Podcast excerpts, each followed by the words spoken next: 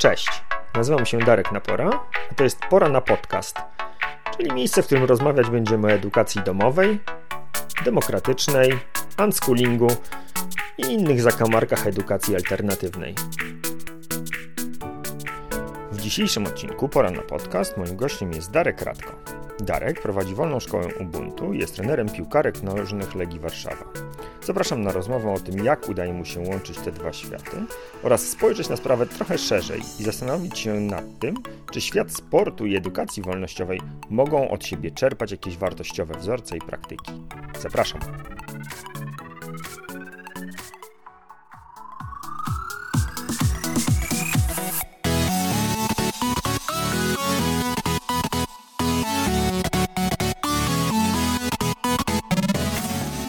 Jedźmy. E, cześć, witam serdecznie e, i jakbyś mógł zacząć od odpowiedzi na pytanie, co u ciebie żywe, bo to pytanie jest e, koniecznym elementem wprowadzenia w każdej rozmowie. Dawaj. Ja w ogóle lubię to pytanie, bo, bo to jest pytanie, które też moim dzieciakom zadaję w Ubuntu. Często co u nich żywe, oni nie wiedzą zupełnie co odpowiedzieć, bo to jest dla nich taki kosmos, to są jednak małe dzieciaki. E, natomiast e, ja lubię to pytanie, bo to jest takie pytanie, które od razu mówi, każe się zastanowić, a ja, a ja ostatnio nie mam czasu się zastanawiać, nie? co u mnie. I generalnie mam e, cały, cały, całe moje życie w zasadzie w tym momencie wygląda tak, że gdzieś tam rano jestem w Ubuntu, a wieczorem jestem na Legii. I, i jakby o tyle dobrze, że moje dzieciaki są w Ubuntu, więc jakby no to jest, to jest mega i po to to zrobiliśmy z żoną w zasadzie, natomiast gdyby tego nie było, pewnie z czegoś musiałbym zrezygnować, a zupełnie nie wiem z czego i zupełnie nie wiem jak. I te dwie rzeczy są na tyle żywe w tym momencie, że w zasadzie pochłaniają mnie całkowicie, nie? Te, te, te dwie właśnie rzeczy, Ubuntu, Legia i, i nic więcej, w zasadzie nic więcej nie istnieje. Nieźle. Dobrze, Ubuntu, e, czyli szkoła demokratyczna i Legia, której nie trzeba nikomu przedstawiać. Próbowaliśmy się umówić na tą rozmowę już od jakiegoś czasu.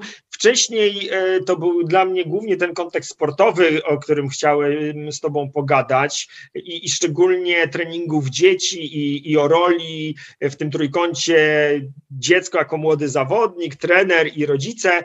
E, I, i mam nadzieję, że dzisiaj zawadzimy o, o ten temat. Natomiast teraz swoim życiorysem i wyborami dołożyłeś do tego jeszcze drugi mega mnie interesujący temat, czyli jesteś e, liderem, założycielem szkoły wolnościowej czy szkoły demokratycznej e, Ubuntu. I, i w związku z tym e, bardzo bym chciał, żebyśmy spróbowali to, te, te przenikające się rzeczywistości, które przez Twoją osobę łączysz, próbowali jakby zastanowić się, czy, czy to, co Tobie udaje się łączyć w życiu, dałoby się też łączyć w takim szerszym kontekście. To znaczy, na ile takie mm, ideały wolnościowe mają w ogóle miejsce w sporcie, i w drugą stronę, czy sport albo nawet cieszę się, że zorganizowana zabawa mają dla siebie miejsce e, w mm, szkołach wolnościowych, w, w takiej bliskościowym, w takim bliskościowym rodzicielstwie. No i, i tak, y, tak bym chciał, żebyśmy spróbowali wokół tych tematów sobie poorbitować, mm. ale żeby ludzie, którzy nas słuchają, mieli jak takie pojęcie o tym, co, z czym my tutaj przychodzimy, to chciałbym, żebyśmy zrobili sobie takie szybciutkie y, sportowe portfolio, czy sportowe CV y, i żebyś opowiedział o tym, jak, jak, jak to w ogóle wyglądało w Twoim życiu, skąd sport, y, co robiłeś wcześniej, co robisz teraz, jak, jak ten sport znalazł się w Twoim życiu? No właśnie, jak, jak się znalazł? Znalazł się, był od zawsze w zasadzie, nie? Piłkę grałem e, jako młody chłopak wszędzie. Jest jeszcze ten rocznik 81, czyli to jest ten, ten rocznik, który grał wszędzie i w zasadzie nie zastanawialiśmy się, czy grać, tylko kiedy grać, gdzie grać. Wychodziliśmy na 10 godzin, kopaliśmy piłkę cały czas, natomiast ja dosyć późno zacząłem grać w piłkę, bo mm, jak sobie teraz myślę i patrzę na te dzieciaki małe, które przychodzą na trening nawet w wieku 6 lat, to ja nie wiem, wtedy chyba nawet jeszcze piłki nie kopałem, może kopałem, ale to tam gdzieś sobie z bratem coś tam, natomiast generalnie na jakieś mecze, nawet takie podwórkowe to nie chodziłem i, tak dalej. To się zaczęło, mam wrażenie, później i, i, i dosyć długo to było takie mocno amatorskie, czyli jakby piłka na podwórku to była wszystko, to było wszystko. To był sport i e, dopiero gdzieś tam czwarta, piąta, szósta klasa, już nie pamiętam, która, zacząłem jeździć na jakieś e, zawody sportowe mm, ze szkołą I niekoniecznie piłkę nożną, bo na początku jeździłem e, więcej na inne sporty, bieganie, inne, inne takie, takie rzeczy. Natomiast na piłkę nożną też i pamiętam, jak nas zaprosił do klubu jakiś tam trener. I ten trener generalnie, no taki scenariusz klasyczny w tamtych, w tamtych czasach, nie? Że, że trener zaprosił e, do klubu. Ja nie bardzo chciałem iść, bo ja za pewny siebie nigdy nie byłem. E, bardzo dobrze grałem w piłkę już wtedy, gdzieś tam czwarta, piąta, szósta klasa. E, na tle tych oczywiście chłopaków, który, z którymi miałem kontakt. To wiadomo, że, że teraz to można było porównać na tle zupełnie innym. Natomiast graliśmy przede wszystkim ze starszymi, nie? Czyli ja jakby młody dzieciak, grałem z 2, 3, 4, 5 lat starszymi chłopakami, no i, i dosyć późno do tego klubu trafiłem, e, no i tam była hamowa totalna, nie? To były takie czasy jeszcze, gdzie tam się wszyscy spotykali, a najczęściej ci, którzy nie mieli co do roboty, to byli w klubie. No i to, to, to jakby był taki klub, gdzie to ciężko było wejść, nie? Takiemu chłopakowi jak ja, ja dosyć wrażliwy byłem i, i, i tak dalej, chociaż miałem doświadczenia takie podwórkowe, nie? Stricte, gdzie trzeba było sobie poradzić, trzeba było ze starszymi przepchnąć się, dać z bara i tak dalej, ale już wejść do szatni, gdzie tam siedziało iluś tych chłopaków i, i była gęsta atmosfera i jeszcze wszyscy na ciebie patrzyli z byka, no to już był problem. Ja pamiętam, pierwszy trening zrobił na mnie niesamowite wrażenie, bo się bałem wejść. Trener podzielił nas na dwa zespoły. Jeden zespół tych nowych i tych, e, tych chłopaczków tam sobie trenował na jakimś boisku bocznym, w ogóle nikt się nimi nie przejmował, graliśmy sobie w piłkę, a tamci sobie trenowali, już mieli trening taki zorganizowany, powiedzmy. No ja po 15 minutach zostałem ściągnięty z tego e, treningu na ten trening już drużyny i trener powiedział, że nie, nie, tam to nie ma sensu, żebyś tam w ogóle kopał tą piłkę, może spokojnie tutaj. No ja się jeszcze bardziej bałem, bo jakby od razu jestem przerzucony na głęboką wodę. Natomiast generalnie chyba sobie tam poradziłem, bo za chwilkę gdzieś tam zacząłem grać w meczach i tak dalej, e, ale to nie było to. Ja wolałem 100 razy grać na boisku ze starszymi kolegami, niż tutaj na treningu zorganizowanym, to w ogóle mnie nie bawiło i opuszczałem sporo treningów. Jakby sporo treningów opuszczałem taka była gdzieś tam początki tego wszystkiego. Natomiast później trafiłem jak już do liceum szedłem, to chciałem sobie, wymarzyłem, że będę tym piłkarzem i, i że pójdę i spróbuję i chciałem, to wtedy taka jedyna droga z naszej strony tutaj Warszawy była pójść na Polonię do liceum, tam, no jak się dostanę, no to, to jakby generalnie kariera stoi otworem. Wtedy Polonia jeszcze grała no chyba już w ekstraklasie albo jeszcze na zapleczu, już nie pamiętam. Generalnie szok wielki. Wszedłem do szatni, gdzie chłopcy byli naprawdę już przygotowani, to już była to już była górna półka, bo wtedy Polonia, zresztą teraz też Polonia zaczyna dobrze szkolić znowu, e, ale to była górna półka i niełatwo było wejść znowu do szatni, niełatwo było wejść tam, e, tego ja jeszcze byłem fanem Legii, od zawsze. Miałem taką kostkę, nie wiem czy pamiętasz, kiedyś były plecaki kostki, plecaki, nie? te no wojskowe. Ja miałem wyszytą przez siebie własnoręcznie herb Legii, całą kostkę miałem wyszytą. Nieświadomy byłem zupełnie tego, co robię. Y, y, chodziłem na treningi z tą kostką, nikt na to nie zwracał uwagi wtedy, no ale ostatecznie się okazało, że zwracał trener, zwracali chłopcy i tak dalej. I, i, I chyba to był taki przyczynek tego, że mimo wszystko gdzieś tam zostałem odpalony z tej Polonii, ale zrobili mi tam też wielką krzywdę, bo mam do tej pory kolano rozwalone i w zasadzie koniec mojej kariery to, był, to były treningi. Dlaczego? Dlatego, że tam były bardzo mocne treningi. Ja nie byłem przygotowany pewnie jeszcze do tego, żeby tam wejść, albo one były po prostu za mocne. Teraz z perspektywy trenerskiej wiem, że no, to były bardzo mocne treningi, nie? I, mm. i chyba za mocne na ten e, no, okres dojrzewania, tego wszystkiego, wzrostu. Generalnie skończyłem karierę na tym i rzuciłem piłkę na jakiś czas, grałem sobie gdzieś tam amatorsko, a trenerem zostałem w wieku 30 lat, nie? czyli jakby z, zupełnie zostawiłem to wszystko, ale w pewnym momencie zacząłem mocno tęsknić, nie? mocno tęsknić i gdzieś chciałem tą piłkę mieć blisko, atmosferę, wszystko, no i wymyśliłem sobie, że spróbuję być trenerem, mimo że nie, nie byłem takim profesjonalnym zawodnikiem, czyli nie miałem kariery E, piłkarskiej profesjonalnej, nie? Więc takie CV z tej strony jest takie, natomiast ja też różne inne sporty uprawiałem, dosyć sporo tych sportów miałem gdzieś tam w zamiłowaniach też. Góry były takim sportem, chyba największym. Po piłce, jakbym miał coś rzucić piłkę, to bym poszedł w góry i nie dokończyłem gór jeszcze przez moje dzieciaki, przeze mnie, nie? Nie, nie miałem tyle doświadczenia, e, znaczy doświadczenia, miałem tyle przede wszystkim takiej, no chyba zawziętości, albo po prostu potoczyły się tak losy, nie? W drugą stronę zupełnie. Słuchaj, e, Darek, e, no nie, nie ułatwiasz mi zadania, bo ja sobie e, obiecałem, że nie będę jojczył na to, że nie cierpię piłki nożnej, chociaż wiesz bardzo dobrze, że, że ja dość często i gęsto o tym mówię, natomiast chciałem się skupić na, naprawdę się chciałem skupić jakby na tym metapoziomie sportu, ale ty zacząłeś temat, więc ja, ja w niego brnę. Nie masz wrażenia, że mm, w ogóle sport zawodniczy dzieci, ale piłka w szczególności jest takim, takim rodzajem obciążeń fizycznych dla, dla młodych dzieciaków, który funkcjonuje tak jak twoje treningi na, na Polonii, że to po prostu jest tak, że albo skończysz z kontuzją, albo zostaniesz zawodnikiem i niestety zdecydowana większość odchodzi właśnie z tego powodu, że albo psychicznie, albo fizycznie ich organizmy po prostu nie dają sobie e, rady z tymi obciążeniami. Ja mam wrażenie, że, że my jako dorośli, że to było jasne, ja nie mam nic przeciwko temu, że dorośli jakoś tam się realizują jako trenerzy, jako, nie wiem, kibice, natomiast jak patrzę na ten sport dzieci, to on naprawdę, mam wrażenie, że dzieci tam są jakby trochę narzędziowo traktowane. I, i, i tam jest hmm. wiesz, cała grupa dorosłych, którzy coś sobie zaspokajają kosztem dzieciaków. No wiesz, ty patrzysz też z tego, y, na to wszystko z boku, jako tata piłkarza małego, który tam się realizuje w tym wszystkim, ale jesteś wolnościowcem, jesteś, jesteś po tej drugiej stronie medalu. E, wolność w sporcie to jest e, tak, taka, o której mówimy i które mamy w wolnościowych szkołach na przykład. No to jest temat nie do ugryzienia.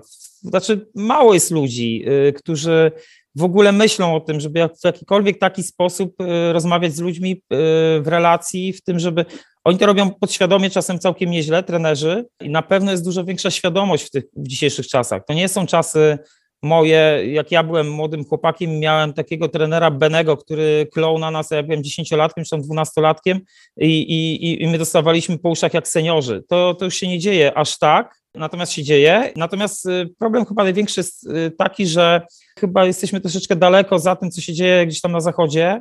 E, tam jest ta świadomość dużo większa i tak dalej, e, ale przede wszystkim też to jest kwestia tak w Polsce też kasy, nie?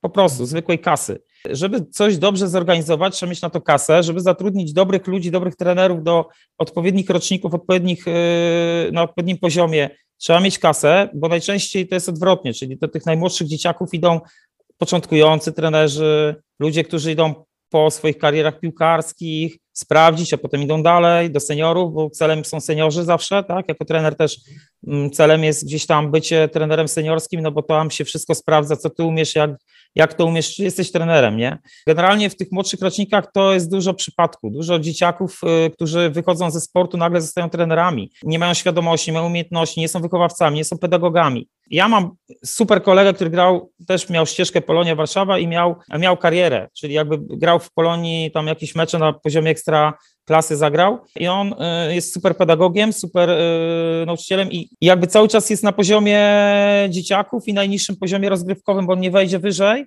bo ma inne cele troszkę. I teraz jak dochodzimy do tych dzieciaków i szkolenia tych dzieciaków i tej wolności tam i tak dalej, to jest taki jeden człowiek, który niestety nie żyje, mm, chyba w tamtym roku, czy czy dwa lata temu profesor Huciński umarł. To jest człowiek, który właśnie w tym temacie e, próbował wprowadzić trochę z koszykówki, bo profesor Huciński był trenerem reprezentacji kobiet e, w koszykówce.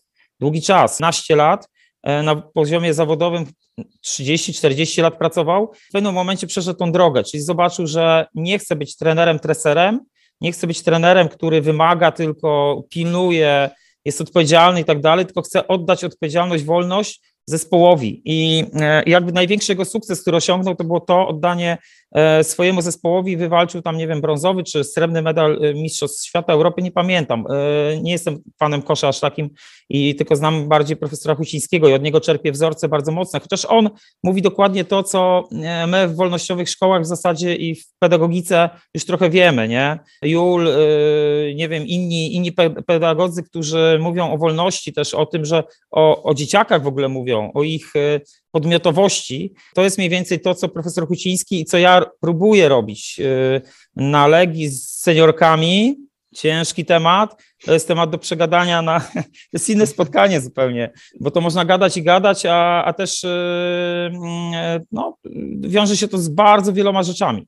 Ja dopiero teraz widzę, jak jestem na poziomie seniorskim. Jak pracowałem z dzieciakami, jak pracowałem z dzieciakami na różnym poziomie, pracowałem na każdym poziomie, od sześciolatków po juniorów, y, starszych i tak dalej, teraz w, senior, w seniorkach, w kobiecej piłce, w męskiej piłce, więc te doświadczenia mam takie bogate dosyć y, i, i, i widziałem. W moich drużynach juniorskich próbowałem wprowadzać może nie wolność, ale na pewno podmiotowość dzieciaków, nie? To, to jakby mhm. przerzucałem tę odpowiedzialność za ich rozwój na nich. No i tutaj był duży zgrzyt. No, tu są rodzice, tu są, tu są oni, tu jest szybki efekt, a szybszy efekt jest wtedy, gdy się kogoś goni. Nie wiem, czy się da prowadzić zupełnie wolność w sporcie, e, taką stricte, bo ja mam na poziomie seniorskim bardzo duży problem z tym, bo mm, oddając władzę drużynie, spotykam się z bardzo wieloma, e, z wieloma kryzysami, niezrozumieniem tematu, z niskim poczuciem własnej wartości, szczególnie u kobiet. E, to jest temat rzeka. Kobiety w naszym kraju, dziewczyny w naszym kraju są wychowywane w taki, a nie inny sposób, co powoduje, że na poziomie dorosłej osoby e, jest tak dużo, tak, tak, tak potrzeba duża e, sterowania z zewnątrz, czy tej zewnątrz sterowności, że trudno tu wymagać nagle i przerzucić kogoś w tryby wolności i pokazania mu, teraz ty decydujesz, teraz ty bierzesz odpowiedzialność za swoje życie, za swój trening, za, za mecz yy, i tak dalej, nie? Jakby to wszystko, yy, hmm, to wszystko jest bardzo ciężkie, bo my jesteśmy w jakichś strukturach wychowywani, ta pedagogika nasza do tej pory to jest pedagogika gwałtu i krzywdy, jakby my jesteśmy z pokolenia PRL, z pokolenia niskiej, niskiego poczucia własnej wartości. Ja o tym taką e, dla siebie sam, samego, nie, nie, nie, piszę książki, żeby ją gdzieś pokazać, tylko piszę książki dla siebie, bo temat poczucia własnej wartości to jest moje Ubuntu i, e, i to jest temat dla mnie mega istotny, mega ważny, najważniejszy w całej pedagogice i najważniejszy tutaj w tej szkole. Ja sam doświadczyłem bardzo wielu rzeczy w tym temacie, znam bardzo wielu ludzi, którzy mają niski poziom, e, niskie poczucie własnej wartości i uważam, że w wieku dorosłym nie można go odbudować. E, że niskie poczucie własnej wartości to jest coś, co się kształtuje bardzo wcześnie. No i jest problem, bo niskie poczucie własnej wartości rzutuje nam na całe życie, czyli na przykład na trening, na to, czy my jesteśmy w stanie wziąć odpowiedzialność, wziąć wolność na siebie, czy rodzice są e, tych dzieci w stanie wziąć wolność na siebie. Nie są. Nie są. W wielu, w wielu przypadkach nie są. Kurczę, ale wiesz co, no, ja mam z tym straszny zgrzyt, y, bo jakby rozumiem to co, to, co ty mówisz i że mm, zarówno zawodnicy, jak i zespół, jak i trenerzy mają jakieś tam swoje cele i sport to jest sport, no nie? Y, ja ostatnio wygadałem y, z koleżanką o tym, że, że jakby w sporcie zakładasz pewne warunki brzegowe, tak? I w sporcie, żeby to miało wszystko sens, no to musimy założyć, że próbujemy wygrać, tak? Że oczywiście zabawa, oczywiście ruch, oczywiście wszystkie te funkcje sportu, które, które on spełnia i szerzej nawet kultury fizycznej. Natomiast, żeby jakby grać w sport, no to trzeba się starać wygrać, bo jak jedna drużyna się nie stara, to nie ma zabawy i w ogóle wszystko przestaje mieć sens. Ja to wszystko kumam, natomiast y, to, co, to z czym mam kłopot, y, to wspomniałeś o, o własnej kontuzji. Ja mam za sobą też bardzo dużo kontuzji i, i nawet bardzo poważnych kontuzji. Y, osoby, z którymi trenowałem, w zasadzie wszystkie skończyły swoją karierę sportową, albo prawie że wszystkie skończyły swoją karierę sportową ze względu na, na kontuzję. I teraz tak, kontuzje w sporcie były, są i będą no, kłopot polega na tym, że tak jak wspomniałeś o tych y, czasach PRL-u, ty większość czasu sam zarządzałeś tą swoją piłką nożną. No nie ty decydowałeś, z kim będziesz grał, kiedy będziesz grał, co masz robić i jakby przez wiele lat uczyłeś się swojego organizmu, uczyłeś się, co możesz z tym organizmem zrobić, a i tak pomimo tego, że byłeś już w zasadzie rozwiniętym chłopakiem, trafiłeś na trening i kolano w kawałkach. Teraz zabieramy na te treningi dzieciaki kilkuletnie, które w ogóle nie mają okazji do tego, żeby się nauczyć słuchać tego swojego organizmu, bo one idą na trening i mają wykonywać polecenia. No i, i teraz ja, jako, tak jak wspomniałeś, rodzic młodego zawodnika, który spędza cztery, a czasami pięć popołudni w, w tygodniu na, na treningach i, i meczach, mam naprawdę poważną obawę, że jakby ładuję go w ślepy kanał, który skończy się kontuzją, a być może bardzo poważną kontuzją. Czy da się coś zrobić jako rodzic, jako zawodnik, czy szerzej jako środowisko razem z trenerami, żeby, y, żeby unikać takich sytuacji? Da się i nie da się. Teraz oprócz tego, że mamy seniorki, to ja, y, ze mną współpracuje trener mm, przygotowania motorycznego u mnie w zespole, który pracuje z młodszymi naszymi dziewczynami, tak, już takimi od, y, od powiedzmy tam, nie wiem, 12 roku życia do, no, do 17, 18, czyli wprowadza, y, wprowadzamy te dziewczyny. My pracujemy bardzo świadomie, to znaczy na, dla nas naj, naj, najważniejszą taką mm, rzeczą to jest właśnie, żeby one nie miały kontuzji, bo gro sytuacji to kończy się kontuzjami poważnymi. W kobiecym sporcie tych kontuzji jest więcej, dlatego że dziewczyny są niedotrenowane, trenują mniej generalnie niż chłopcy. I jak wchodzą w mecz, to muszą sprostać temu meczowi 90 minut, e, natomiast są niedotrenowane. I to się kończy zerwanie, zerwanymi wiązadłami i tak dalej, no, poważne kontuzje. I teraz jak my pracujemy z młodymi dziewczynami, z młodymi zawodniczkami, e, wcześniej tak samo pracowałem z zawodnikami, więc jakby e, to się wszystko przekłada, ja mówię teraz bardziej o dziewczynach, bo to jest jakby właśnie bardziej we mnie żywe, nie, teraz ta praca z dziewczynami, natomiast u chłopców jest podobnie. Jeżeli pracujemy z, na poziomie juniorskim, czy w ogóle jeszcze wcześniej z dzieciakami, to moją, moim takim celem na początku było to, żeby pracować z rodzicami przede wszystkim i z zawodnikami, ale wiadomo, że młodzi chłopcy nie wezmą odpowiedzialności za to, za tą świadomość. Można im jakieś świadome rzeczy podsyłać, że to cię może gdzieś tam zaprowadzić i tak dalej, ale, ale generalnie bardziej z rodzicami, nie? jak są młodsi. I tutaj pracy mi zawsze brakowało. To znaczy, E, ale z dwóch stron, bo rodzice też nie za bardzo chcą pracować czasem, mają czasu, ale też nie chcą. Czasem wolą takiego trenera, który po prostu weźmie tą grupę, zrobi to, co ma zrobić i nie będzie słuchał jeszcze dodatkowych rad, porad i tak dalej. Jak my zaczęliśmy pracować z rodzicami, e, z chłopcami, e, ich, ich rodzicami, no to tak. Po, po pierwsze, mm, oni nie zawsze wierzyli w to, co my mówimy. A przepraszam, a mógłbyś powiedzieć no. trochę dokładniej, e, co masz na myśli, mówiąc o tej pracy e, z rodzicami? To znaczy, to była. No, to, to, no generalnie rozmowy, ale generalnie te spotkania, przedstawianie ale im tego. że oni jakieś będą, nie wiem, dodatkowe, nie wiem, treningi właśnie wiesz, motoryczne z nimi organizować? Nie, nie. Chcieliśmy bardziej, żeby oni zrozumieli, na jakim etapie jest ich dziecko, mhm. czego to dziecko potrzebuje na tym etapie i żeby nie zamykali się w sporcie. Bo zamykanie się w wieku 6 lat, 12 lat e, w jednej dyscyplinie sportowej, no to na to są poważne badania. To jakby nie musimy rozmawiać w ogóle o tym, czy to jest krzywda, czy nie, bo jest. E, dziecko musi się rozwijać bardzo wszechstronnie. To, co mówisz, ta świadomość dziecka, która się kształtuje poprzez wolność, czyli to, że ja doświadczam swojego ciała, doświadczam zakresu ruchu, doświadczam wszystkiego, co się z tym ruchem i, i, sportem wiąże, jest mega ważne. My to mieliśmy naturalnie. Wchodziliśmy na drzewo, wiedzieliśmy, do której gałęzi mogę wejść. Dzisiaj miałem taką sytuację, moi uczniowie byli na drzewie na samym górze, ja wiem, że oni się świetnie wspinają, e, ale rodzic stał gdzieś tam e, obcy taki zupełnie, e, przypadkowy w zasadzie i, i zobaczył, że oni się wspinają i przyszedł do mnie, przybiegł do mnie wręcz ja byłem w szkole, e, podwórko, ja widzę, co, co się dzieje na podwórku, nie? No generalnie byłem w szkole i nie byłem przy nich, bo ja lubię nie być przy nich na podwórku. I oni byli na szczycie drzewa, nie? No, ośmiolatki, siedmiolatki na szczycie drzewa. No i, i mówi, co się dzieje? Przecież oni zaraz zlecą, nie? Oczywiście to jest odpowiedzialność, moja jako wychowawcy, to już moglibyśmy o takim zakresie innym porozmawiać, natomiast genera generalnie mm, wolność jest im bardzo potrzebna, właśnie taka, świadomość własnego ciała, świadomość tych procesów, tego wszystkiego. Dzieciaki chodzące na trening nie doświadczają tego w żadnym stopniu, chyba że trener jest bardzo świadomy. Ale jeżeli trener trenuje, traktuje trochę tych chłopców jako takich małych seniorów, którzy za chwilę mają grać w piłkę, a 99% ich nie będzie w ogóle w piłkę grało, 99, nie nawet 70, nie 60, tylko 99, może e, amatorsko, z kontuzjami i tak dalej, no to, no to mamy gdzieś tutaj e, właśnie rozdźwięk. Ja, mi jako trenerowi klubowemu ciężko jest o tym mówić, bo u mnie przecież w klubie się trenuje od małego, ale staramy się dawać, na staramy się dawać, e, nawet w akademiach, w akademii, czyli akademia to jest takie miejsce, gdzie są selekcjonowane dzieciaki, nie? czyli jakby są dzieciaki przygotowane już trochę do sportu.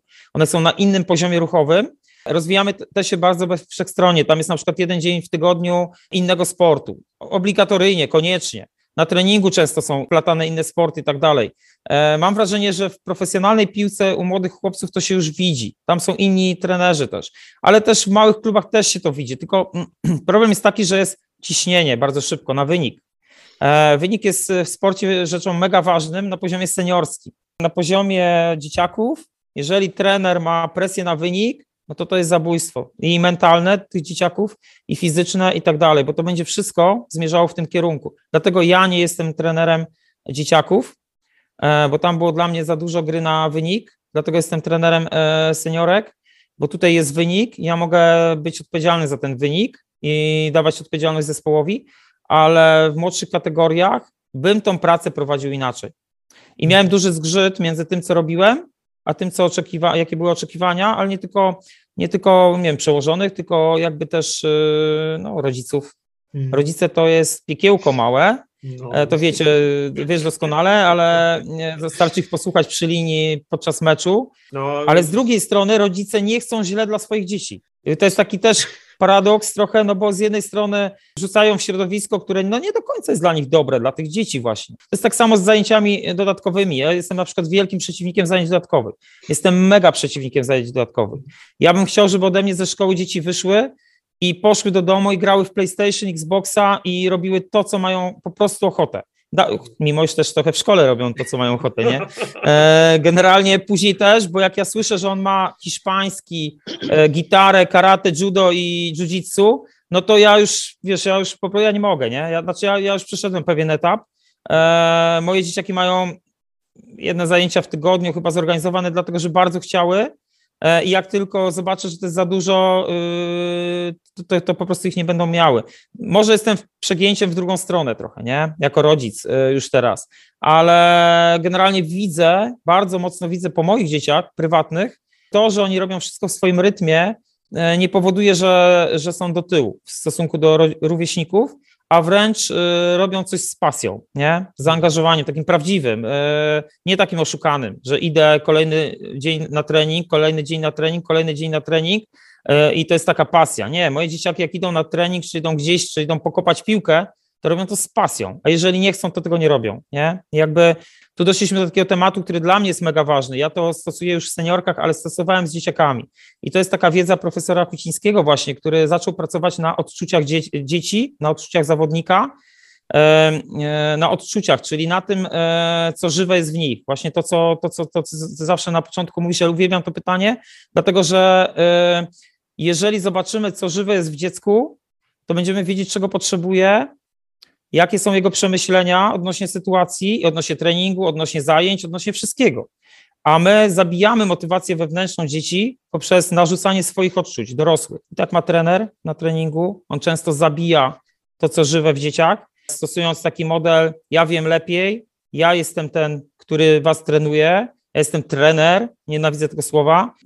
Lepszy, lepsze jest angielskie czy amerykańskie, wiem, coach, tak? To jest zdecydowanie lepsze, bliższe temu, co ja bym chciał robić bo ja bym był chciał, chciałbym być takim coachem, nie? Czyli jakby bardzo mocno bazować na potencjale moich zawodników, na potencjale dzieciaków, na tym, co oni czują, e, bo oni to wiedzą najlepiej. Ja tak mam na przykład podczas meczów i to jest mega zgrzyt między mną a moją drużyną. Nie, nie wszystkie dziewczyny to widzą i chcą. Jak ja się pytam, dziewczyny, jak czujecie mecz? Co się dzieje? Co się dzieje na meczu? E, co się dzieje w meczu? Z czym macie problem? To na początku, jak zaczynaliśmy, nikt nie wiedział. Nikt nie wiedział, z czym ma problem w meczu. One się nie zastanawiały. Zawsze był trener na linii i je poganiał. Zabijając też trochę ich odczucia, no, też świadomość taką, czy ja chcę być piłkarką, czy nie chcę, czy robię to dobrze, czy nie robię, w czym mam problem, w czym mogę się doskonalić, nie? I tak dalej. Jak przełożymy to na edukację i na to, co my robimy na przykład w Ubuntu, to ja też moich uczniów często pytam, jak jest edukacja, u nas można wyjść, wejść na edukację, można, można, można się edukować, można się nie edukować i, i, generalnie wychodzi to od nich trochę, ale zawsze pytam, czy na pewno dla ciebie jest to ok, nie? Albo w ogóle nie pytam, a najlepiej jak nie pytam, bo oni sami przychodzą później i mówią. E, I to jest jeszcze piękniejsze, e, no bo to jest ta sytuacja taka słynna, jak rodzic pyta dziecka po szkole. Przychodzi ze szkoły, no jak było, nie? No skąd on ma wiedzieć, jak było? Jego mózg jeszcze tego nie przetworzył, on jeszcze nie ma żadnych odczuć z tej sytuacji, on jeszcze nie wie, jak było. On będzie wiedział za dwa dni. Za dwa dni to może trajkotać o tym, ile wlezie, nie? Jak było. E, wyciągnąć sobie dla siebie najlepsze sytuacje. E, natomiast w tym momencie nie wie. I właśnie to pytanie, jak było, czy jak było na treningu, co tam robiliście i tak dalej, to jest zabijanie, takie już narzucanie trochę swojej, swojej, swoich odpowiedzi, ja już bym chciał usłyszeć tą odpowiedź, nie? A on jeszcze tego nie przetworzył, jeszcze nie wie, nie wie, nie, nie, nie ma żadnych doświadczeń z tym. Dopiero to przyjdzie, nie? E, no, bazowanie wiesz, ty masz uprzywilejowaną, przepraszam, wejdę ci słowo, masz uprzywilejowaną hmm. sytuację, bo po pierwsze jesteś trenerem, więc widzisz, co się dzieje e, w zespole, masz dzieci w Ubuntu, więc widzisz, co się dzieje u dzieci, a no bądźmy człowiekiem, no weź, jesteś rodzicem, odbierasz dziecko, którego nie widziałeś 6, 7 czy 8 jasne, godzin, jasne. no i weź się go nie zapytaj, co, e, co u niego. Także ja tutaj Właśnie dlatego y, bardzo mnie ciekawi Twoja perspektywa, bo, bo, bo wiesz, Ty masz taki wgląd w te, w te sytuacje od y, y, z takiego punktu widzenia, który jest dla większości osób niedostępny. Masz te dwa, dwie takie uprzywilejowane bardzo pozycje, których, które ci pozwalają to oglądać. Mam jeszcze trzecią, bo jestem rodzicem, nie? No, no tak, ta, ta, jest tym bardziej uprzywilejowana, chociaż praca e, ze swoimi dziećmi, opieka nad dziećmi powierzonymi, nie wiem, czy to jest uprzywilejowane, bo mi też się zdarza nie, nie. i to mhm. bywa wielkim challenge'em, ale niech ja podsumuję tę część dotyczącą wolności w sporcie. Wydaje mi się, że w dość czarnych barwach żeśmy to zakroili, że tak naprawdę trudno tego oczekiwać teraz w tej chwili w sporcie dzieci, że, że takie wolnościowe podejście gdziekolwiek znajdziemy i jeżeli chcemy, albo dziecko chce trenować sport no to... zawodniczo, to mhm. my jako rodzice i dziecko jako zawodnik musi zaakceptować to, że tam się wykonuje polecenia i być może to wcale nie dobro dziecka będzie e, pierwszorzędnym celem e, klubu i trenera, tylko jakieś cele zespołu, klubu i trenera? No to powiem Ci z drugiej strony optymistycznie już teraz. Ale bo mam na to... to... czy tak jest, czy tak nie jest? Bo to jest moja teza. Ja, ja tak patrzę na uczestnictwo mm. mojego syna w tym zespole. Nie wiem, tam... jak jest. Mhm. Nie wiem, jak jest. Wiem, e, wiem, co można z tym zrobić, yy, chyba, yy, jako rodzic. Generalnie to nie ma znaczenia wielkiego, bo ja mam takie rozróżnienie bardzo mocne na rodzica i na świat. E, nie wiem, czy znasz to rozróżnienie, ale dla mnie rodzic jest od, e, od e, bezpieczeństwa, a świat jest od wyzwań. I teraz, jeżeli podejdziemy do tego w ten sposób, to ja jako rodzic i fundament i przyczynek wysokiego poczucia własnej wartości mojego dziecka albo niskiego poczucia własnej wartości mojego dziecka, jestem tym, bez, tym bezpiecznym portem, nie? Natomiast świat jest wyzwaniem i teraz, jeżeli decydujemy się, żeby dziecko, i wiemy, że ono jest gotowe, Wiemy, że ono jest gotowe pójść na trening piłki nożnej i że tam będą wyzwania, i że tam będzie trener, i że tam będzie e, hierarchia na przykład, że tam będzie, będą różne rzeczy, z którymi się nie zgadzamy, ale nasze dziecko jest mimo wszystko e, gotowe i chce, i chce pójść na trening. To jest ok, to jest wszystko wspaniale. Jeżeli jest do tego rodzic, który po tym treningu da bezpieczeństwo. Eee, czyli wiesz, jesteś taką przystanią, gdzie on może sobie powiedzieć, on może o tych odczuciach pogadać z tobą, on może w ogóle o tym treningu pogadać, on może poczuć się bezpiecznie, no to jaki problem? Jaki problem? Znaczy wiesz, to jakby e, z punktu widzenia teraz mentalnego, czyli takiego wiesz, e, z punktu widzenia psychologii, może psychiki dziecka, natomiast generalnie drugi aspekt jest trochę cięższy, czyli jakby właśnie ta fizyczność. Ale, ale to też można optymistycznie, no bo w dzisiejszych czasach dzieciaki potrzebują ruchu, nie? To nie są takie czasy, jak my byliśmy. E, jak ja pracowałem w szkole jeszcze niedawno publicznej e, jako nauczyciel WF-u, to proporcje są takie teraz, że jak kiedyś był e, przysłowiowo jeden grubasek w klasie, to teraz jest odwrotnie. Jest trzech, czterech, pięciu sprawnych w klasie. Czyli te proporcje się odwróciły. Czyli trening dla dziecka jest generalnie ruchem, a nie Xboxem. Generalnie jest i, i na tym bazuje wielu trenerów, nie? Jakby E, dlatego w tych grupach jest bardzo dużo, na przykład jest zespół rocznikowo, 2006 rocznik, piąty, czwarty, trzeci. E, I tam jest pierwsza drużyna, druga, trzecia, czwarta, czasami drużyna, jest tak dużo tych dzieciaków na różnym poziomie, więc i ci słabsi, i ci mocniejsi, i ci e, sprawniejsi mają możliwość trenowania i to jest dla wszystkich ok. Problem się zaczyna wtedy, gdy trener mm, no, te ambicje za duże dla tych dzieci, z którymi pracuje, przekłada na te dzieciaki E, no i, co, i to, to, trzeba mocno obserwować. Nie? Jako rodzic bym był bardzo uważny, e, czy to jest jeszcze fajne dla mojego dziecka, czy to daje mu dużo, no czy to jest sytuacja, w której moje dziecko gaśnie, nie? Tu bym się bardzo mocno jako rodzic zastanawiał, a chyba nie nad tym, jaki jest trener, nie? E, generalnie od każdego człowieka możemy coś czerpać. My w Ubuntu też mamy różnych nauczycieli, jedni są bardziej systemowi, inni mniej systemowi i ja nie widzę w tym zgrzytu i problemu, bo ja jestem, nie? Ja jestem jako wychowawca, ja jestem od bezpieczeństwa w tej grupie. Ja jestem od tego, żeby oni mogli przyjść, wyjść z zajęć, powiedzieć Darek, nie, sorry, ja nie chcę być, nie? mi to nie pasuje, ja albo się nudzę i tak dalej. Ja jestem, nie? I jakby wtedy przejmuję, e, przejmuję tą, tą stronę opieki, bezpieczeństwa i tak samo powinno być tutaj na linii rodzic, rodzic trener, czyli trener jest od wyzwań, a rodzic jest od bezpieczeństwa, nie? I jakby jak to sobie rozróżnimy, to mi na przykład by było łatwiej dać dziecko gdzieś, i mam taką sytuację, moja córka chodzi do harcerstwa, do którego ja chodziłem i jestem harcerzem jakby z zamiłowania sercem i tam powstałem jako pedagog, wychowawca i w ogóle. I moja córka chodzi i to nie jest idealnie robione. To jest tak robione, jak ja to robiłem, jak byłem harcerzem, instruktorem, czyli nie idealnie. E, nie mogę czasem patrzeć na pewne rzeczy, bo mam inną świadomość, ale ona bardzo chce tam chodzić. I ja jedyne, co mogę zrobić, to pozwolić jej chodzić, zmierzyć się z tym, a jak coś jest nie okay, to ona mi mówi, nie? bo mamy taką relację, bo mamy bezpieczeństwo, ona ma bezpieczeństwo i dlatego mówię o poczuciu własnej wartości. To, to, to jest dla mnie no, coś mega. Człowiek z wysokim poczuciem własnej wartości nie przejmuje się nikim innym, tylko sobą, patrzy na siebie. Oczywiście, tak jak mówisz, są różne dzieciaki, różni rodzice, no i kurczę, jest zgrzyt czasami, jeżeli rodzic jeszcze dokłada, jeszcze, jeszcze są inne rzeczy, no ale na to nie mamy wpływu, nie?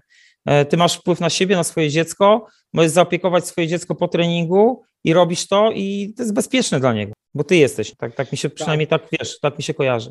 No, to, to, co mówisz, to jest mega mądre i e, ja to bardzo zauważam, obserwując własne dziecko, bo więcej zawodników nie znam poza, e, poza nim. Natomiast on bardzo dużo czerpie też z tego, że mm, właśnie potrafi rozróżniać to, jak różne zachowania, postawy są akceptowalne w różnych miejscach i w różnych społecznościach, no nie? że e, na, na treningu te e, interakcje dorosły-dziecko wyglądają zupełnie inaczej niż wyglądały w szkole demokratycznej, niż wyglądają z nami e, i, i on jest w stanie z tego z tego korzystać w takim, na takim poziomie, który jest dla niego przydatny, co, co jemu daje jakąś tam satysfakcję, ale jednocześnie potrafi to samemu e, ocenić, bo mieli jakiś nowy trener, przyszedł do nich na treningi, jakieś tam mieli ćwiczenie i kto przegrał w tym ćwiczeniu, to ta drużyna mogła podchodzić do przeciwników i im dać pstryczka w ucho. I to, to, jest, wiesz, w ogóle taka zupełnie mhm. symboliczna, nie, nie krzywdząca, bo to, on nie, nie mówił, że to boli, ale on, wiesz, w ogóle przychodzi, Wiesz co, no, no ja dałem się pstryknąć, ale to, to nie było ok, bo ja, ja wiesz, ja wiem, że, że, że kary nic nie dają i po co był ten psztyczek, co my, że my mhm. byśmy się bardziej bali, że nam psztyczka zrobią, także naprawdę, naprawdę fajnie, fajnie było to posłuchać i ten drugi krok, o którym wspomniałeś, o roli bezpieczeństwa, które zapewnia rodzic, że on poprosił tato, czy mógłbyś pogadać z trenerem, żeby więcej takich rzeczy nie robił, nie, bo on mhm. z jednej strony uszanował tę te hierarchię obecną na, e, na treningu, ale z drugiej strony nie miał zgody na to, żeby, e, żeby takie sytuacje no, zadbał, się... Zadbał o siebie przede wszystkim, nie? No. Bo gro dzieciaków nie potrafi e, zadbać o siebie.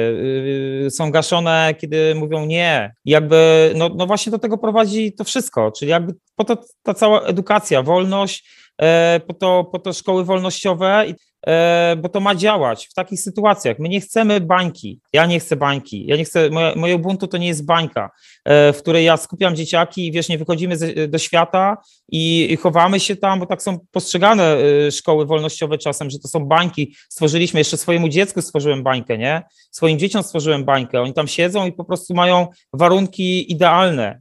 Nie mają konfliktów, nie mają nic.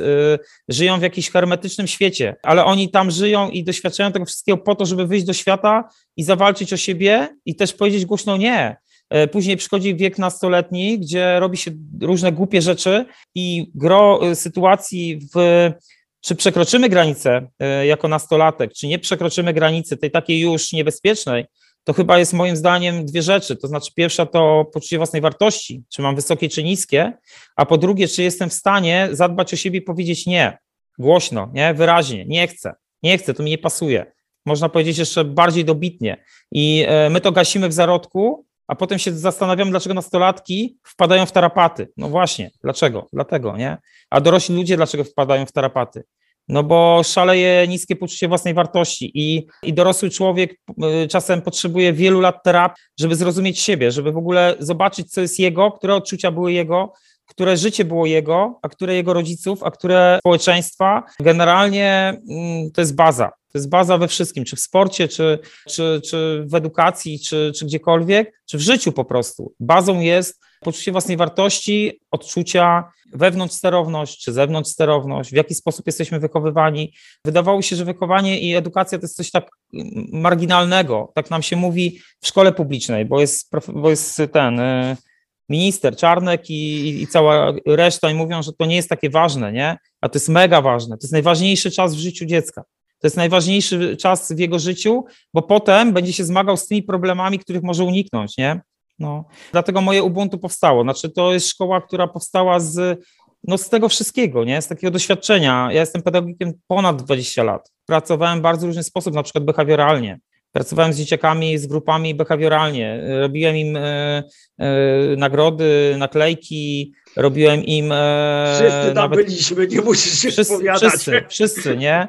I jakby nie widzę w tym problemu. Mam chłopca z Aspergerem, któremu czasami pomaga to, że ma sztywne, jasne e, granice i nie jest to problem dla mnie, e, bo ja nie mam żadnej metody, ja nie pracuję metodą. Ja widzę człowieka i czy jemu to pasuje, czy jemu to dziecko, czy, czy temu dziecku to pasuje, czy mamy relacje nadal.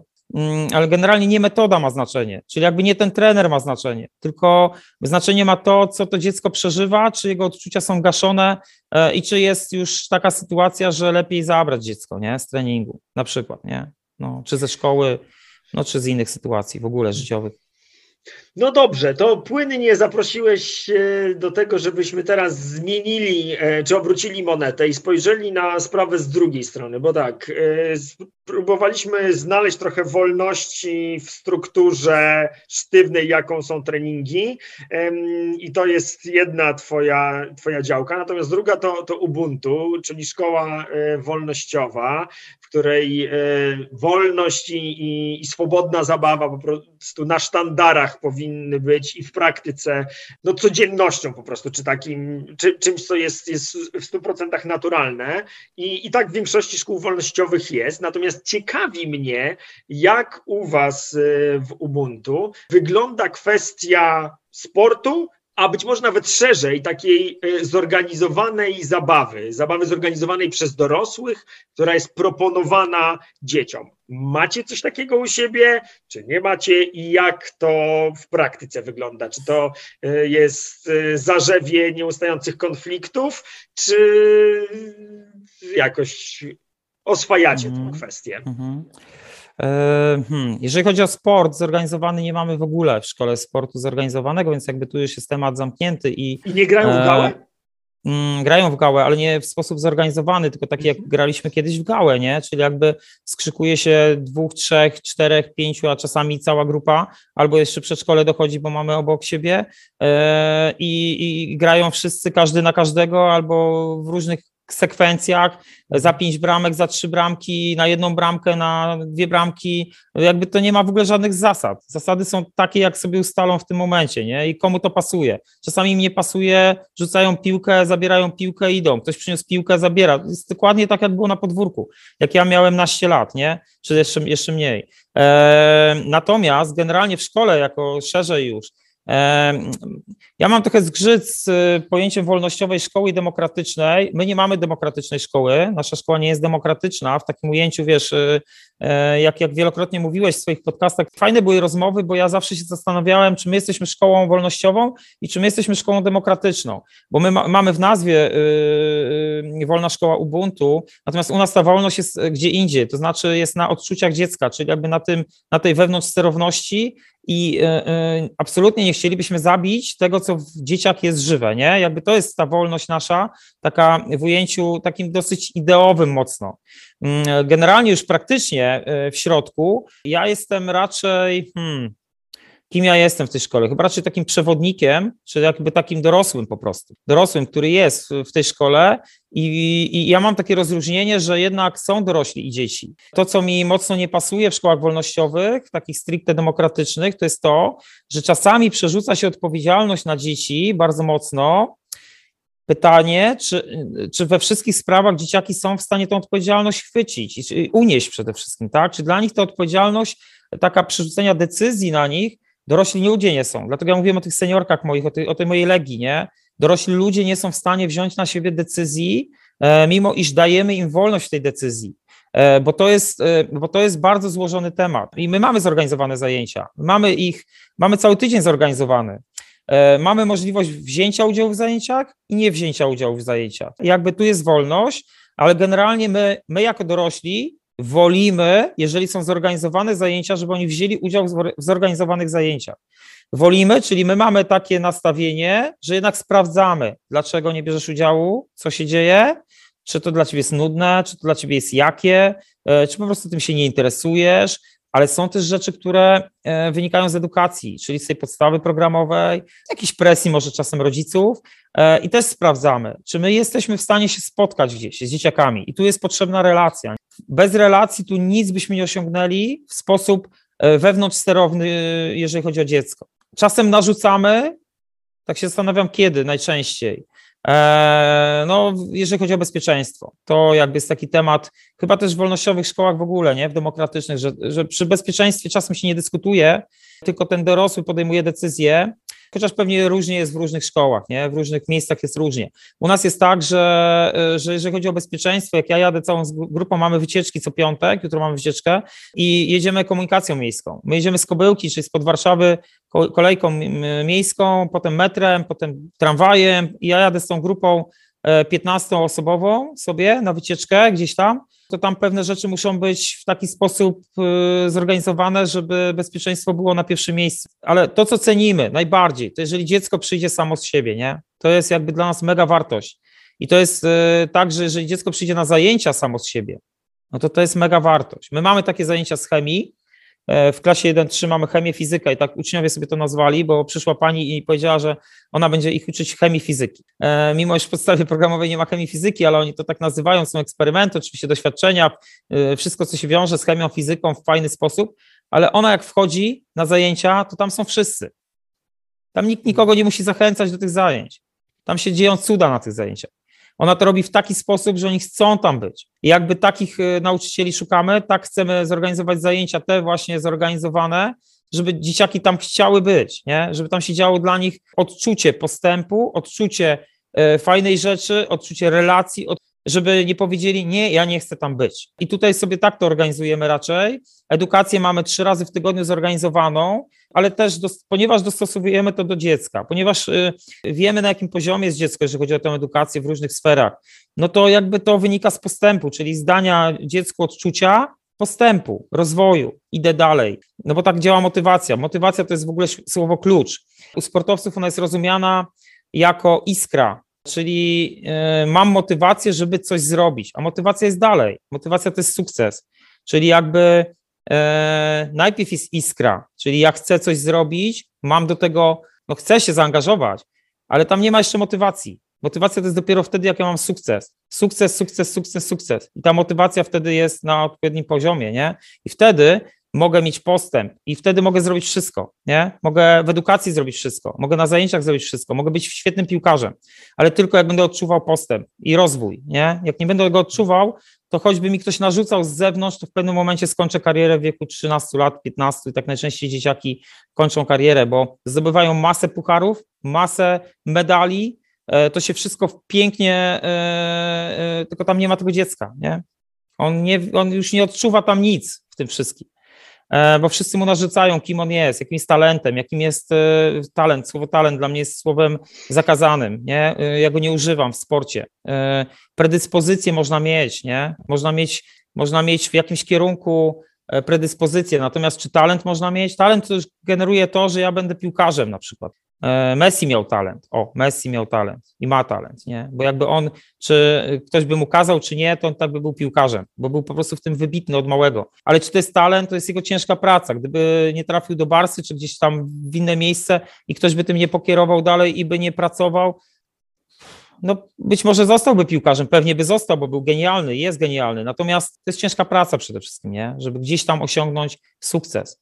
Dlatego mówimy o sporcie, żeby osiągnąć sukces w sporcie, trzeba zapierdzielać i to nie byle jak, nie? Tylko jakby trzeba zaangażować się w pełni w to, co się robi, a czy dziecko małe jest w stanie się zaangażować e, świadomie, Nie, tylko podświadomie. W sensie on lubi tam być, nie lubi tam być, chce to robić, nie chce tego robić, ale to nie jest decyzja, tylko to jest jakby jestem tu i teraz. Dzieci są tu i teraz generalnie. No dobrze, to właśnie o to tu i teraz chciałbym Ciebie te, y, dopytać, bo wspomniał, muszę powiedzieć, że jestem dość zaskoczony Twoją odpowiedzią e, o tym, że aż tak dużo e, macie tej struktury i oferty takiej zorganizowanej przez dorosłych e, dla dzieci. To dość nieoczekiwane i też ta Twoja deklaracja taka otwarta e, o tym, że jako dorośli Wy wolicie, tak? Użyłeś tego słowa, wolicie, kiedy dzieci biorą udział w tych rzeczach, które y, dla nich organizujecie.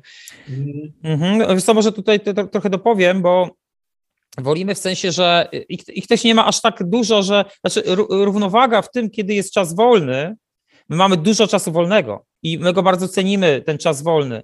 E, my mamy, e, jak zaczynaliśmy w ogóle robić Ubuntu, to tylko doprecyzuję Ci tutaj mhm. tą, tą wypowiedź, bo to jest chyba ważne. Jak zaczynaliśmy robić Ubuntu, to ja miałem taki, taki pomysł, że dzieci nie będą y, przeciążone. Jakby wiesz, no, klasy 1-3 to są dzieciaki, które no, to są dzieciaki, które jeszcze chcą się bawić po prostu, nieskrępowanie, wolno bawić. I, I, mieliśmy taki zgrzyt, gdzie połączyć tą edukację i, i, jakby jak to wszystko sobie zorganizować. I ja tak sobie myślałem, że jak skończymy o 14 lekcję, y, znaczy lekcję, czas zorganizowany, powiedzmy jakiś tam jak zwał, tak zwał, nie? E, no to już, to już będzie, to już maks jest po prostu. I generalnie mieliśmy mieć szkołę tak od 9 do 14.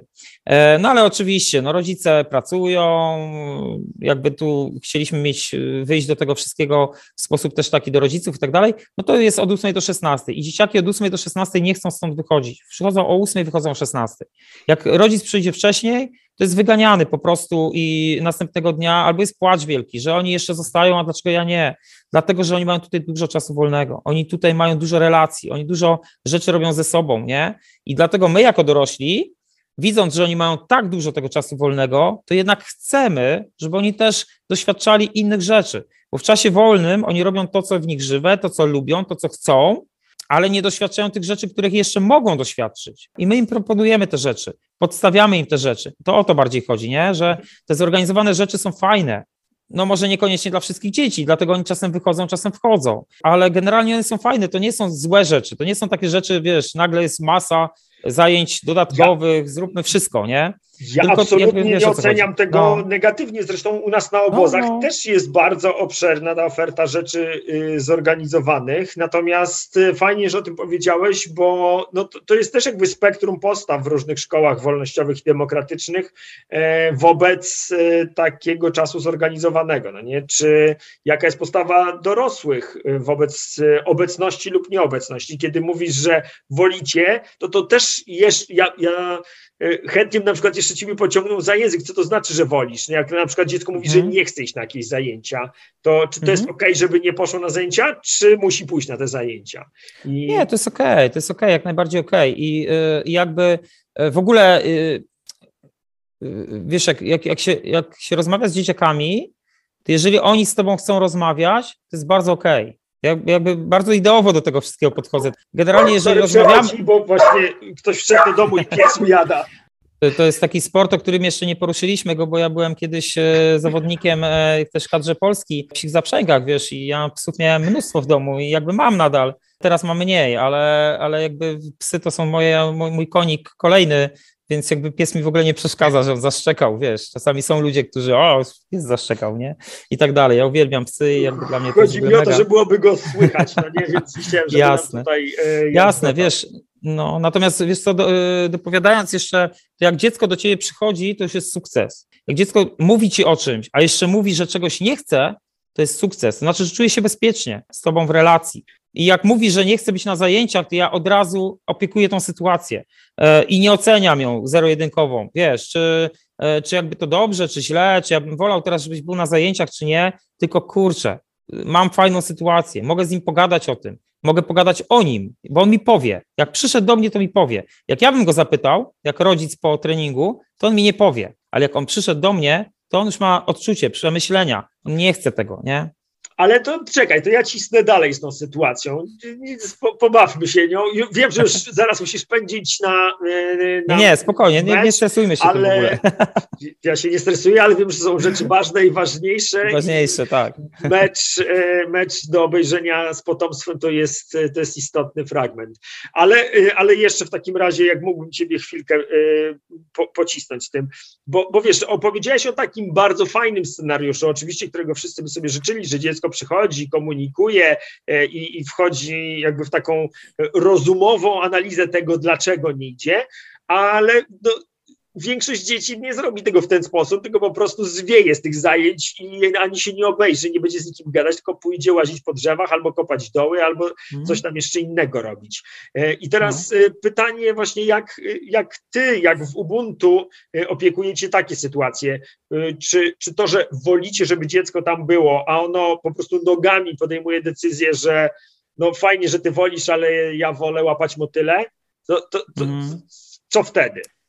Jestem trochę, wiesz, trochę jestem tym dorosłym, nie? I mam wrażenie, że to jest tak, kwestia ta, trochę takiej, takiego doświadczenia, wiedzy o moich uczniach, kto na jakim poziomie jest, kto gdzie, kto w czym i tak dalej. E, powiem Ci historię chłopca, który przyszedł do nas. On był po takich doświadczeniach, no niefajnych w innym, w innym miejscu, w którym był i przyszedł do nas i tu się spotkał z wolnością, takim y, y, może nie rozumieniu zupełnie demokratycznym, natomiast z wolnością, no takiej, której nie doznawał y, w innym miejscu, bo tam kazali mu robić tak dalej, edukację i inne rzeczy. I on przyszedł i on w ogóle nie chciał wchodzić w żadne zajęcia. Jak był krąg, nie. Jak było coś, nie. I tak dalej, i tak dalej. Miał dużo wolności, do tej pory ma dużo wolności, czyli jakby wchodzi tylko wtedy, kiedy chce na zajęcia. On ma właśnie taką pełną wolność. I e, tak się zastanawialiśmy, bo ja mam od edukacji mam e, Gosię, mm, edukatorkę, a ja jestem wychowawcą w tej grupie, nie? Jakby tak mamy taki fajny podział, że ja nie muszę się zajmować edukacją, a, a Gosia na edukacji nie musi się zajmować wychowaniem, czyli jakby wiesz, jak jest sytuacja konfliktowa, to ja ją opiekuję, idę sobie gdzieś z tymi osobami czy z tymi dziećmi, a ona sobie dalej prowadzi zajęcia, jest bezpieczna sytuacja. Natomiast y, powiem Ci o Piotrku, bo Piotrek y, nie szedł na te zajęcia, nie szedł na edukację, w ogóle się nie edukował, nie? Już kurczę, trzeci miesiąc on się nie edukuje, czwarty miesiąc on się nie edukuje y, i tak w pewnym momencie się zastanawiam, kurde, o co chodzi, nie? I, i tak między sobą już, jako dorośli. Trochę z mamą, trochę ten, mama, mama dla niej okej, okay, nie? On, on dużo, dużo rzeczy wie. I tak, i, i tak wiesz, i, i mówi, no dobra, no ale w pewnym momencie, kurczę, mówimy, no nie, no czytać musi umieć, pisać musi umieć, za chwilę jakiś tam będzie egzamin, za chwilę coś tam. No już nas trochę presja rodzi- y, tych dorosłych zżarła, nie? Jakby taki, podeszliśmy do tematu jako dorośli. No i w końcu Piotrek tam któryś raz mu się nudziło, trzeci, czwarty, oni się edukują, on się nudzi. Ja mówię, Piotrek, o co chodzi? Kurczę, no bo, bo z drugiej strony tak, y, tam nie idziesz, no tam jest nudno, tak? Pewnie, znaczy tak za- zakładam, nie? No tak, ale oni się tam uczą czytać i pisać, nie? A ja mówię, no, no i co? No ty przecież nie umiesz czytać, pisać. No nie, no umiem. Eee, wiesz, dowiedzieliśmy się po trzech miesiącach, że on umie czytać i pisać. Bardzo dobrze. On czyta biegle, on czyta płynnie. Mama tego nie wiedziała do końca, nie? Bo jakby on się nauczył w swoim e, rytmie, w swoim czasie i, i mocno się z tym nie prezentuje, dlatego że to jest jego sprawa. E, I w domu też tak troszkę jest, nie? To jest trochę jego sprawa. No jak dowiedzieliśmy się tego, że po prostu no on się nudził, czyli motywacja nie ta w tych zajęciach, no to musieliśmy to po prostu troszeczkę zmienić, nie? Piotrek coraz częściej pojawia się na zajęciach, bierze udział w wielu rzeczach zorganizowanych, troszkę się przekonał, trochę zobaczył, że może coś z tego sobie dla siebie wycisnąć e, i jest gro takich sytuacji, to jest taki przykład, nie? To jest gro sytuacji, w których coś się zawsze za czymś kryje, nie? Nie, nie ma też takiej sytuacji, że oni cały dzień chcą być na dworzu i nie robić nic bo to jest nuda, to też jest nuda, to też jest nuda. My mamy duży Oj, problem te, z nudą. Teraz par, paru osobom muszę, jestem przekonany, że ciśnienie podskoczy, o, wiesz, od tym y, osobom od y, edukacji. A, zresztą to się pięknie składa, słuchaj, w ogóle, bo eee, jutro... Chyba nie chcę, o Foreście chyba nie chcę gadać, czyli o edukacji y, leśnej na przykład. Tak, na wolnym powietrzu. Dokładnie taki będzie temat jutrzejszego odcinka podcastu, a ty kurczę, będziesz tydzień no później. To, no to słuchaj, no to y, wysłucham koniecznie i y, nie chcę się odnosić, dlatego że ja mam doświadczenia z taką edukacją. Ja, ja dlatego na początku ci powiedziałem, że tak, po pierwsze nie robimy bańki, a po drugie nie zagłębiamy się w idee, metodologię i metody przede wszystkim pracy. Dla nas konkretne dziecko to jest konkretne dziecko. One, oni, dzieciaki są tak różne. Ja mam grupę 13-osobową w tym momencie dzieciaków od sześciolatków do trzeciej klasy, czyli dosyć mocny rozrzut wiekowy. Dzieciaki są mega różne, jakbym miał ich wszystkich zaszufladkować w jedno miejsce i, wie, i, powiedzieć im, że oni teraz mają w lesie siedzieć nie? I, i się bawić albo coś tam robić, y, nie spłycając tej edukacji. Można to pewnie robić w bardzo fajny sposób i być może ja miałem doświadczenia e, słabe z taką edukacją gdzieś tam. Tak jak dla niektórych fajne są szkoły Montessori, tak dla innych e, szkoły Montessori to jest tragedia. Tak jak dla e, niektórych dzieciaków szkoły wolnościowe to są super szkoły, tak dla niektórych dzieciaków szkoły wolnościowe to pewnie nie będzie fajna rzecz. Jakby ja do tego tak podchodzę. Ja e, bardzo mocno obserwuję moje dzieciaki, te, które mam i pracuję z tą żywą grupą, która jest tutaj. Każdym z nich z, z osobna, nie? E, ja mam trójkę dzieciaków. Jedno wyzwaniowe, najstarsze. Jak zobaczyłem później dwójkę innych dzieciaków, jeszcze do tego dziewczynek, to ja mówię, kurde, no co jest? Ja nic nie rozumiem z edukacji, nic nie rozumiem z wychowania. To jest w ogóle czarna magia dla mnie, nie? Dlaczego jest tak, dlaczego jest tak? Dzieciaki są mega różne, mega różne i my w szkole mamy mega różne dzieciaki. Jak ktoś e, szufladkuje dzieciaki na jednym poziomie, na przykład rocznikowo w klubach e, sportowych, bardzo często, to ja byłem zawsze przeciwnikiem tego i zawsze chciałem, żeby przynajmniej grupa była z dwóch roczników albo z trzech, to już by była bajka bo są e, starsi, są młodsi, oni od siebie mogą mega czerpać różnych rzeczy. No będzie takie trochę szufladkowanie ich pod taką linijkę, gdzie oni są, w którym miejscu powinni być. A, a my tego tutaj nie robimy, nie? Jakby są dzieciaki, które uwielbiają podwórko, ale ja mam dziewczynkę, która nie chce wyjść na podwórko. Nie pójdzie na podwórko. Muszę ją wyganiać na podwórko. Muszę być dorosłym w tej sytuacji, bo czasem potrzebuję przewietrzyć salę, nie? Też mam problem, żeby ją wygonić cudzysłowie oczywiście, żeby ktoś nie pomyślał, ale, ale, ale jakby są tak różne dzieciaki, że jak zaszufladkujemy się, wiesz, w jakimś tam, dlatego metod nie lubię, nie? Ja nie pracuję metodami, my nie pracujemy w ogóle metodami kurczę, no nie wiem jak to powiedzieć, ale te doświadczenia dosyć bogate mamy takie z 20 lat. Pracowaliśmy w mega grupach, znaczy pracowaliśmy w bardzo różnych grupach społecznych z dzieciakami i nigdy nie mogę odnieść tamtej pracy do tej pracy. Tak jak e, jednej grupy treningowej nie mogę odnieść do drugiej. Tak jak jednego zespołu, z którym pracuję, nie mogę odnieść do drugiego zespołu, bo to są inne problemy, inne rzeczy, inne rzeczy trzeba zapiekować, inny poziom grupy i jak tu, to, to, to co my robimy w Ubuntu, to trochę segregację, nie? Robimy taką, ale wśród rodziców. Czyli dobieramy sobie trochę te dzieciaki w taki sposób, żeby to wszystko grało też, nie? Jakby nie robimy grupy dla wszystkich trochę i to niestety jest trochę smutne i przykre, ale z drugiej strony wiemy, że uniesiemy tyle, damy radę tyle, nasza grupa też y, musi być rozwojową grupą, a nie musi być grupą obciążoną pewnymi zachowaniami i nie możemy pójść dalej. I to jest dla nas mega ważne, żeby to wszystko się spinało w tym wszystkim, no i teraz pomyśl, czy w tym wszystkim jest wolność, bo jak tak o tym opowiadam, to już pewnie nie widzisz w tym demokratycznej szkoły, nie widzisz w tym wolnościowej szkoły, e, trochę widzisz dorosłych w tym wszystkim, nie? Ale ja trochę tak mam, że e, no jednak dorośli są dorośli, dorosłymi i to, a dzieci są dziećmi i dziećmi będą kiedyś, dzieci będą kiedyś dorosłymi, nie? Jakby też przejdą tą całą drogę. E, możemy im w tym fajnie pomóc, ale najlepiej tym nie przeszkadzać, nie? Też, też tak mam dosyć mocno. Słuchaj, zupełnie nie mnie to oceniać, ja nie, nie od tego tutaj jestem. E, zapraszam osoby z bardzo różnych miejsc. Jakby mam w sobie bardzo dużo miejsca na to, żeby słuchać o tym, że, że różni ludzie różnie postrzegają e, to, jaka jest rola dorosłego, jaka jest rola dziecka, jaka jest rola wreszcie tej społeczności, jaką jest szkoła wolnościowa czy, czy, czy demokratyczna i, i co ona ma dawać e, tym, tym osobom, które są w społeczności. E, natomiast to, co e, zostawiłeś na koniec, już naprawdę kończymy. Myślę, że to jest jeszcze temat, do którego w ogóle chętnie zaprosił więcej osób. To jest kwestia tej selekcji na wejściu, że, że to jest mega istotny temat, ale, ale mam coraz, im, im dłużej się temu przyglądam, to mam takie wrażenie, że tam jest bardzo, bardzo dużo rzeczy, które zostają niedopowiedziane, a warto by było je pokazać palcem, bo to z jednej tak. strony jest ogromna siła szkół demokratycznych, że, że otwarcie mówią o tym, że że rola rodziców jest mega istotna i ta, ta, mm. ten dobór dorosłych, ale jest tam jeszcze dużo rzeczy. Mam nadzieję, że kiedyś Ciebie zdołam zaprosić na, na, mm. na taką pogawędkę. Słuchaj, no, to jest, jest mega temat w ogóle, mega temat, naprawdę. No. Bardzo fajny, tym bardziej, że od kuchni wygląda to zupełnie inaczej, nie? Jakby tak samo jak treningi od kuchni też wyglądają zupełnie inaczej od, od, od, od, od trenera, nie? Jakby on sobie myśli też o tych rodzicach, E, najgorzej, najgorzej, żeby nie zrobić tego frontu, nie? Frontu, czyli jakby, żeby wszyscy byli w tym, że tam jest dziecko i jesteśmy do, do tego dziecka doklejeni wszyscy razem i to jest dla dziecka ekstra sytuacja wtedy, nie? No.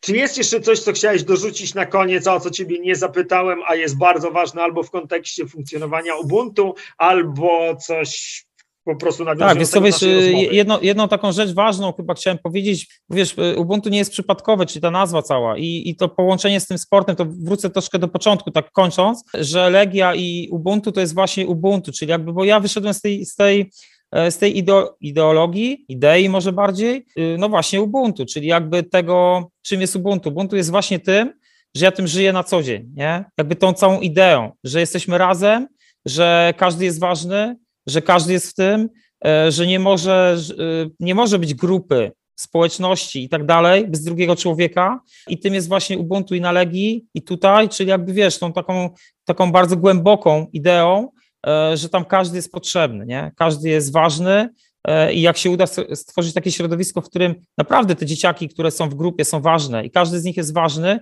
to jakby już cała ta edukacja, to wszystko nie ma znaczenia żadnego, bo to się odbędzie, nie? To będzie po prostu, tylko jakby było środowisko do tego, żeby było bezpiecznie dla dziecka, żeby było fajnie, nie? Żeby było super i żeby on był w rozwoju w ciągłym. No. no. Tak mniej więcej.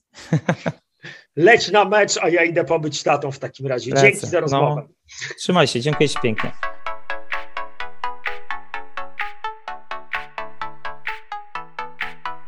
Dzięki za wysłuchanie kolejnego odcinka Pora na podcast. Jeśli uważasz, że był wartościowy, cenny, ciekawy, to zachęcam Cię do udostępnienia go.